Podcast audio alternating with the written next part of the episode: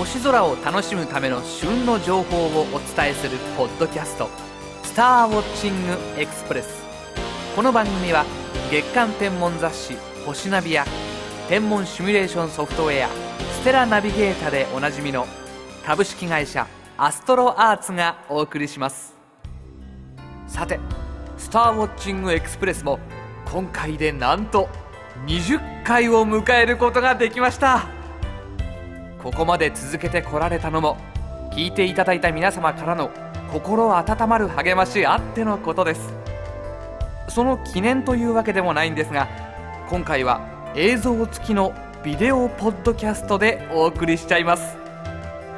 そしてしばらくの間は試験放送として通常のオーディオ版と交互に配信していく予定ですのでご意見ご感想などいただければ大変嬉しいです。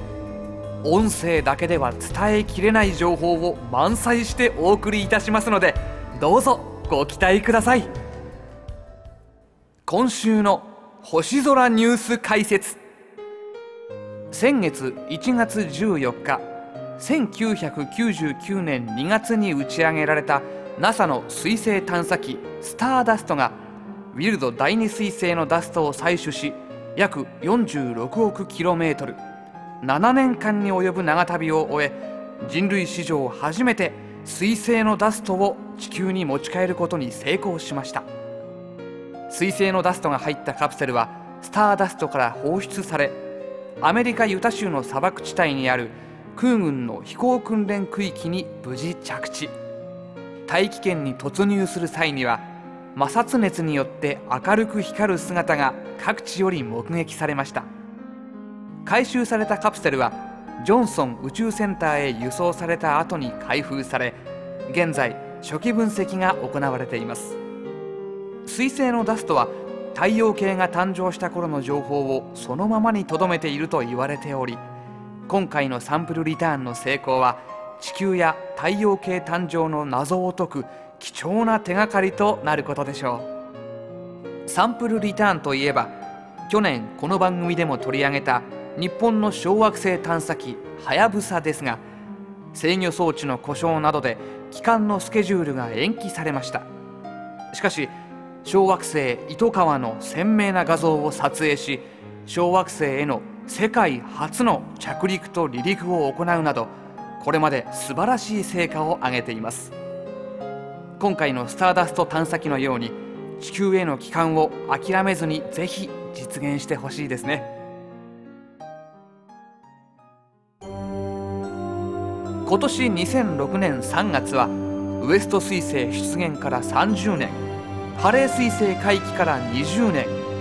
ヘールボップ彗星の地球最接近から10年とさまざまな大彗星たちの記念すべき節目の年です。さらにスターダスト探査機もサンプルリターンに成功したことですし今回は太陽系を回る旅人彗星をピックアップしてみたいと思います。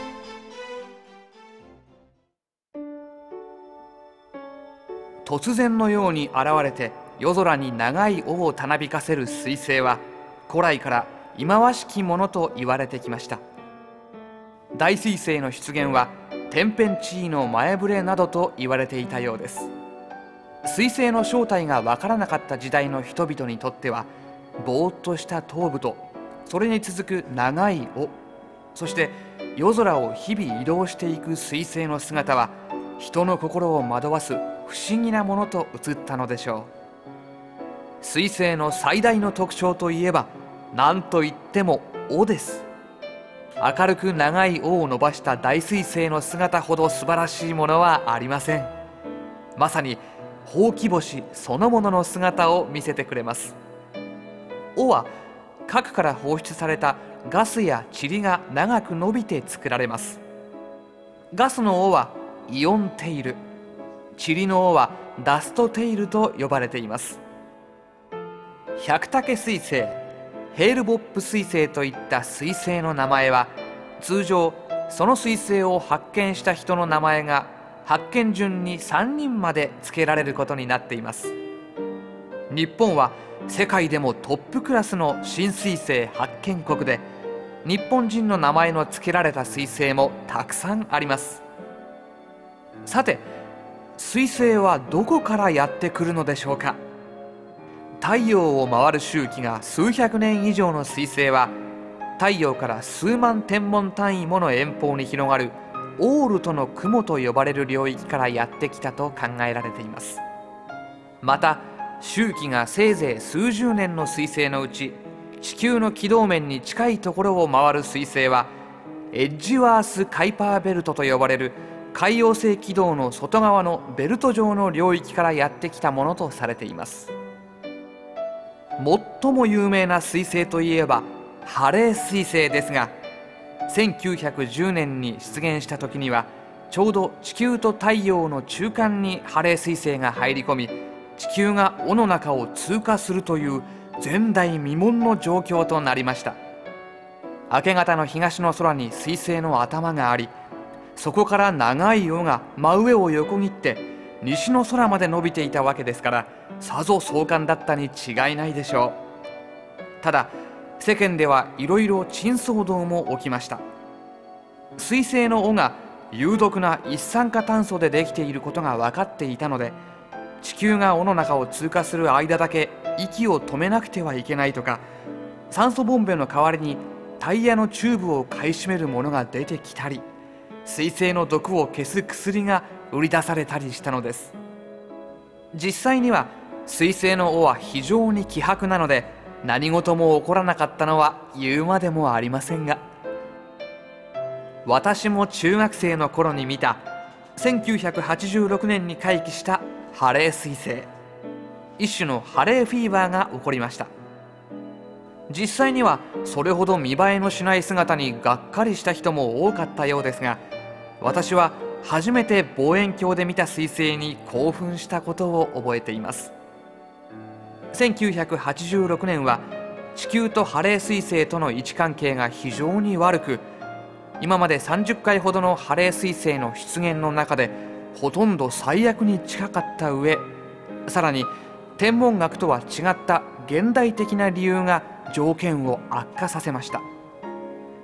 彗星のように淡い天体は街明かりには極めて弱いために予想通り肉眼で見える彗星になったのにもかかわらず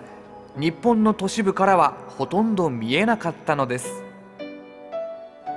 次回の2061年の回帰についても紹介しておくと7月から8月にかけて太陽に最も近づく頃に地球からも見ることができ地球との距離も非常に近づきます。夏休みということもあり多くの人が大彗星たるハレー彗星を満喫しているはずです。無事に生きていれば私もおじいちゃんになっているはず。孫を連れて本物のハレー彗星を眺めながらスターウォッチングエクスプレスの生解説でもしてみましょうかね。今週のインフォメーション。美しい星空は眺めているだけでも心が安らぎますが双眼鏡フィールドスコープ天体望遠鏡などを使って観察すると思いもよらぬほどの数の恒星や星雲星団が見え夜空の中にまるで宝石のように数々の美しい天体が存在していることに気づきます。また月惑星水星流星群などがもたらす天体イベントも興味深いものです。来月3月2日に発売される初心者向けムック。初めてのスターウォッチング天体観察入門は毎月のおすすめ天体や種類別の観察ポイントの紹介と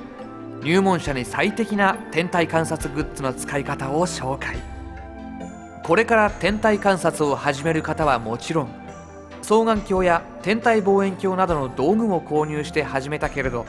どんな天体をどのように見たらよいかわからないとお困りの方にもぜひおすすめしたい一冊です。お求めは全国の書店またはアストロアーツオンラインショップで。さて今回の「スターウォッチングエクスプレス」はいかがでしたでしょうか？より詳しい星空を楽しむための情報はアストロアーツホームページ http コロンスラッシュスラッシュ www.astroarts.co.jp スラッシュをご覧ください。アストロアーツホームページには宇宙天文に関する情報をはじめ